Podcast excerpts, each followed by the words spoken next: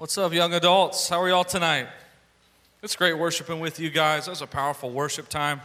Tonight, you've joined us for week three of our series called Mountain Time. And we've been looking at three different prayers from the Bible, from people in the Bible, uh, powerful prayers. Mike uh, taught week one, and we looked at a prayer of Job, and he challenged us to pray prayers of submission.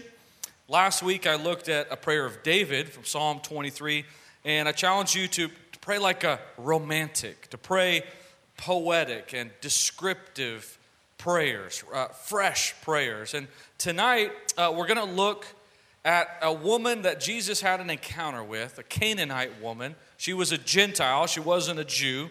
And uh, she, uh, she was uh, not like uh, everybody else that Jesus was teaching. Jesus was teaching Jews, and Jesus really came to give the good news, and, and he really came to die for everybody. But he wanted to start with the Jews. His disciples were Jews, and he wanted to uh, he wanted to disciple them and raise them up to be leaders who would take the gospel all over the world. So he wanted to reach Gentiles, but not first. He wanted to reach the Jews first. But this woman is a Gentile, so she didn't have any kind of covenant with God, but she makes an impression on Jesus. And so I want to read her story because she has a powerful prayer that we can all learn from. And so the story is in Matthew chapter 15, verse 22. And it says, uh, And behold, a Canaanite woman from that region came out and was crying, Have mercy on me, O Lord, son of David. My daughter is severely oppressed by a demon. But he did not answer her a word. And his disciples came and begged him, saying, Send her away, for she is crying out after us. He answered, I was sent only to the lost sheep of the house of Israel. But she came and knelt before him, saying, Lord, help me. And he answered, It is not right to take the children's bread and throw it to the dogs. She said, Yes, Lord, yet even the dogs eat the crumbs that fall from their master's table. Then Jesus answered her, O woman, great is your faith. Be it done for you as you desire. And her daughter was healed instantly. So there's a lot going on in this verse. First of all, why does Jesus basically call this woman a dog? And, and it seems like he's insulting her. Uh, it seems like I mean, there's a lot going on, but we're going to just kind of unpack this. But one thing we see is that Jesus was surprised by this woman. Like he was taken aback. And it just happens a few times in the Bible where God is surprised when somebody makes an impression on him. And uh, it, anytime that happens, we need to pay close attention because we want God to react that way towards us. We want to do something, we want to believe something and act in such a way where God goes, Whoa, Whoa, can you believe that? Did you see what Ryan did? Did you see what Hunter said? Did you see what Mitch is thinking right now? God can be impressed with us. He can he can be surprised with us. And if you if this whole scenario would have happened today and just imagine if it happened in a modern time and this was like going on on Twitter. This was like a Twitter conversation and Jesus tweeted at this woman, uh, "It's not right to take the children's bread and throw it to the dogs." And she tweets him back and says, Yeah, but even the dogs eat the crumbs that come from their master's table. That Jesus might tweet her back something like this. Okay, he would be like, Everybody knows. Everybody knows this reaction. You guys have seen this. It's a GIF, it's a GIF, call it whatever you want. But we've seen this so many times, and it's like there's this surprise like, What did you just say? I can't believe you said that. Hold on, let me get my bearings. But this, uh, this woman surprises Jesus. And uh, something about this conversation made his ears perk up. And so we've really got to pay attention to it. Okay, the first thing that we need to know, uh, like I said, this woman is a Gentile. Uh, she had no right to the children's bread, so to speak. Even she acknowledged that. But she called him son of David. So she knew who he was. When she calls him son of David, she's saying, I know who you are. You're the son of God. And I'm coming to you. You're the son of God. And so this is my prayer to you. I need you to heal my daughter. So uh, Jesus said she had great faith, and she didn't uh, have great faith in her own faith. She didn't have great faith like uh, in herself. She had great faith in God, and that caught Jesus' Jesus's attention. Sometimes we wonder, how much faith do I have? Like, do I have enough faith? Jesus said she has great faith. He might say to Peter, Oh, you have little faith. Do I have little faith? Do I have great faith? Do I have no faith? How much faith do I have? Here's the thing we don't need to have faith in our faith, we need to have faith in God. All these people, they, had, they, didn't, they didn't walk in the room like, oh, I got so much faith. I got so much faith. My faith is going to get the job done. No, they walked in the room saying, There he is, Son of David, the King of Kings and the Lord of Lords, the Son of God who takes away the sin of the world. There he is, and I have faith in him. And so, if we want great faith, then we just have to have great faith in him. It's really not all that complicated, okay? But she knew who she was praying to. So we have to know that. We have to know our identity in Christ. We have to know who we are in Christ, and we have to know who he is. And if we don't believe that God is who he says he is, that he can do what he says he can do, then our prayers are not going to be very strong. The next thing that, that we learn about this woman is how she responded to being tested. Jesus was testing her. He wasn't being cruel. Kind of sounds cruel, but he's not being cruel. He's just testing her. And Jesus tests us, but he's not a child abuser. He is, he is not cruel to you. He has not been cruel to you, and he won't be cruel to you. And I know that things have happened in our lives, and there's been painful experiences, but he's not a child abuser. And he has not and will not be cruel to you, but he will test us like he tested Abraham, like he tested this woman. And so he basically kind of just says no at first. That's his first answer. He says no. But it's like when you're a kid, you know, and you ask your parents for something and they say no, most of the time you're not done asking. You don't take no for an answer because you know who you are. You're their child. You know that you could keep working on them. If you you could probably wear them down, right? I know that's my kids' strategy. They want to wear me down until I'm like, ah, just fine, you know, get away. Um, but uh, she she responds by passing the test. Okay, so she says, um, well, he says, you know, I, I, I can't help you. I, uh, I was only sent to the lost sheep of the house of Israel. He's talking about the Israelites, talking about the Jews. He's saying, I came, I came to teach them. I came to, to, to do some things for them, some miracles for them. And uh, the disciples are like, yeah, you know, Jesus, can we get rid of her? Can we just get her out of here? And uh, he says, yeah, it's, it's not right to take the children's bread and throw it to the dogs. This is, he's speaking in parable form. And Jesus often did this. And the way that he spoke, it's, a, it's an illustrative way to speak. People get what he's saying. And so he's speaking in parable form, but what's awesome is that she responds in parable form. She is speaking his language. And the language that Jesus speaks is faith. She had faith. And so she says, Yeah, but even the dogs get the crumbs that come from their master's table. And It's just a very humbling thing to say because she acknowledges that she really doesn't have any right to this, but I know that I can get some crumbs, and all I need is some crumbs from you. Crumbs from you will be enough. And so he's like, Whoa, are you kidding me?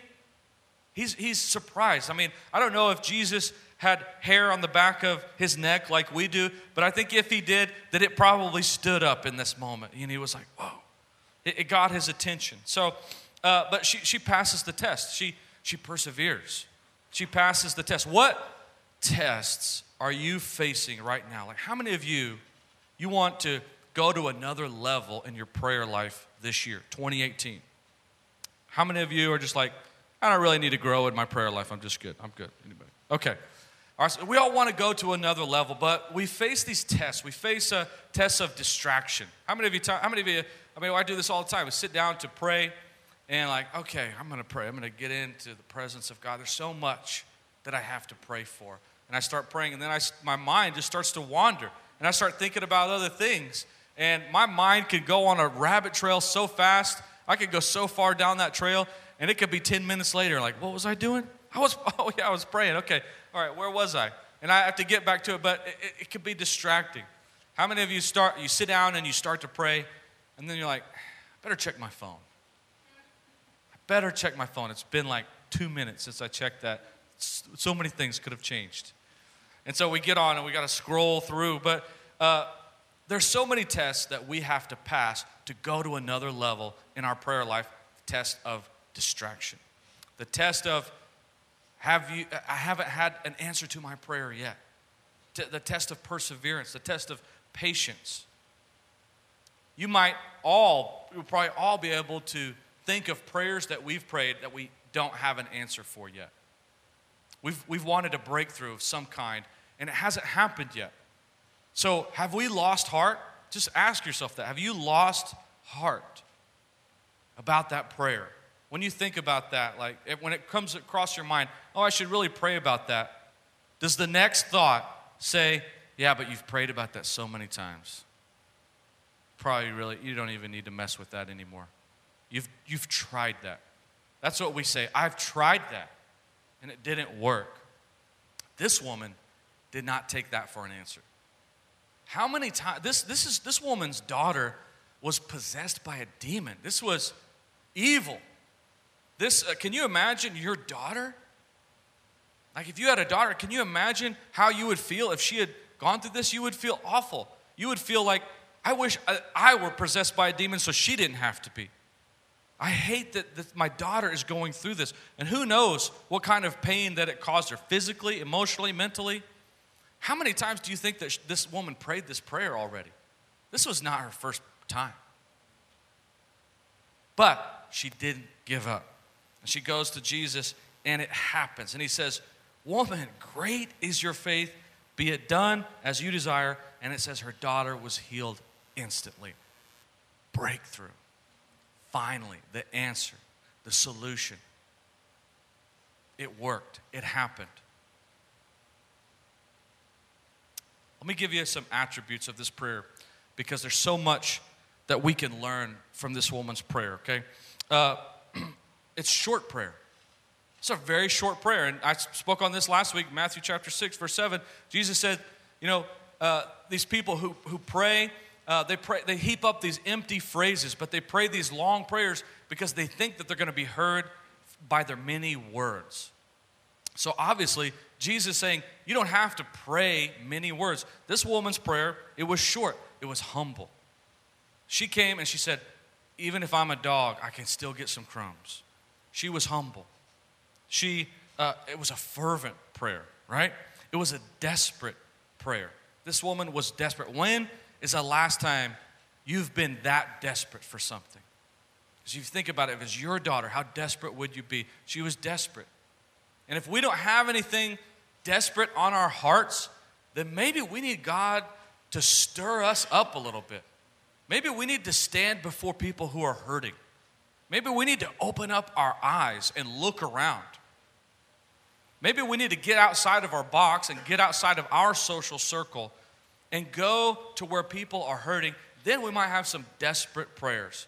Because this woman's daughter was hurting and she was desperate for an answer. The prayer was respectful. She was very respectful. She wasn't entitled, but she was respectful. She was worshipful.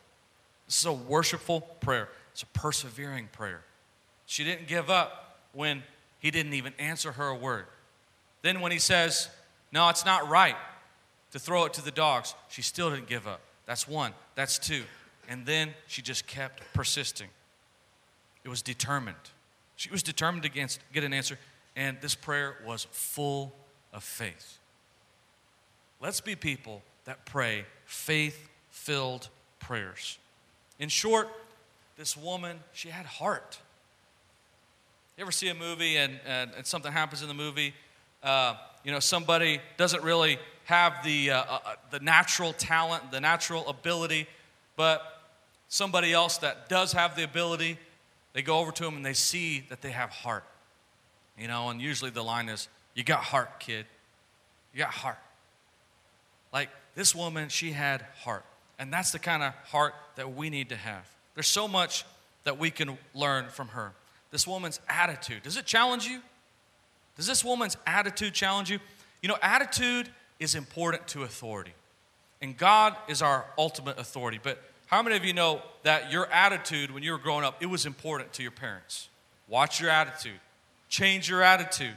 You need to get a right attitude, you got a bad attitude. Right? And then on top of attitude, it's your tone. Don't use that tone of voice with me. You better watch your tone. You better change your tone. Right? Well, it's important to authority. I'm a, I'm a dad now, so I can say that when my kids have a bad attitude, it's important to me. I don't, I don't care if they're just doing what they're supposed to be doing. I care if they're doing it with the right attitude. And if they come at me with a bad tone, I sound like my mom and my dad. You better watch your tone. You better change your tone. It's the same. Uh, but this woman, she had the she had the right attitude, and that attitude changed her tone. Okay, if you have an attitude of a victim, then you're going to pray victim-minded prayers. If you have an attitude uh, of apathy, then you're going to pray emotionless, apathetic prayers, right? If you have an attitude of self mindedness, you're going to pray selfish prayers. And it's going to be all about me, me, me. And what's God doing for me? But if we can learn from this woman's prayer, we can have an attitude of faith. An attitude of faith is going to produce a certain tone. And that tone gets the attention of God. If we pray faith filled prayers, we're going to see breakthrough. We're going to see God ordained, mountain moving, angel sending breakthrough. When we have an attitude and a tone of faith. What about an attitude of perseverance? Like, not the, not the attitude of, well, I tried praying for that and I didn't really get an answer. Not that attitude, but attitude of, I'm, I'm like the persistent widow. See, Jesus told a story of a persistent widow. Maybe it was kind of a, a, just a parable, just a story. Maybe he was using this woman as an example. Maybe he had her in his mind when he was telling the story of the persistent widow who had an issue uh, with the court. And she went to the judge, and the judge uh, didn't give her what she asked for. He sent her away. And then she came back to the judge and she said, Judge, I need you to rule in my favor. This is justice. I need this and he sends her away again. And she keeps coming back to the judge over and over and over. She had the right attitude. And finally, the judge says, he's, he's, Jesus said, This is an ungodly judge. He's an unjust judge. You know, he doesn't even care about what's right or wrong, but simply because she keeps pestering him, coming back, and she's persevering and determined, he's like, Okay, whatever you want, that's what you're gonna have. I give it to you. I rule in your favor. And Jesus says, How much more good is your heavenly Father than this wicked judge? So, perseverance and determination, it matters to God. That's the kind of attitude that God is looking for. What's your attitude towards prayer? Maybe you've been a believer for a long time. That's great. That you got you got some longevity. That's great. Maybe you've been Christian a long time. Fantastic. But what has that done for your prayer life? Maybe you go to church a lot. Good, good for you. I go to church a lot too. It's good. I, I love being at church. But what has that done for your prayer habits? Maybe you know some scripture and you like to debate scripture and you like to debate a lot of theological arguments. Great, good for you. But how has that affected your attitude of prayer? Has it really made a difference? Because we need to change our attitude and change our tone. And we need to pray desperate prayers like this woman, and that's to change us. So, I want to give you a few next steps before we go into our table talk time. Just a few next steps. If you're like, man, I want, I want my prayer life to change, want to, the way that I look at prayer, I want it to change in 2018. I want to go to another level. Let me give you a couple of next steps, things that you can do that are practical ways to walk this out. Number one, hide God's word in your heart. This is so simple, but so important. Hide God's word in your heart. If you want to pray with faith, then you've got to know what God's word says. You've got to not just know it like a student, but you've got to know it like his child. And you've got to hide it in your heart. And I love that the Bible describes that. In fact, it's in the book of Psalms. David says, I've hidden your word in my heart. Psalm 119. It's so important uh, to not just read the word, not just know what it's about. We're not just wanting to know about God, we're wanting to know God. And so that's why we take the scriptures and we hide them in our heart. Now, Romans 10 17, it says that if, if you want faith, basically, Romans 10 17 says, faith comes by hearing, and hearing by the word of God.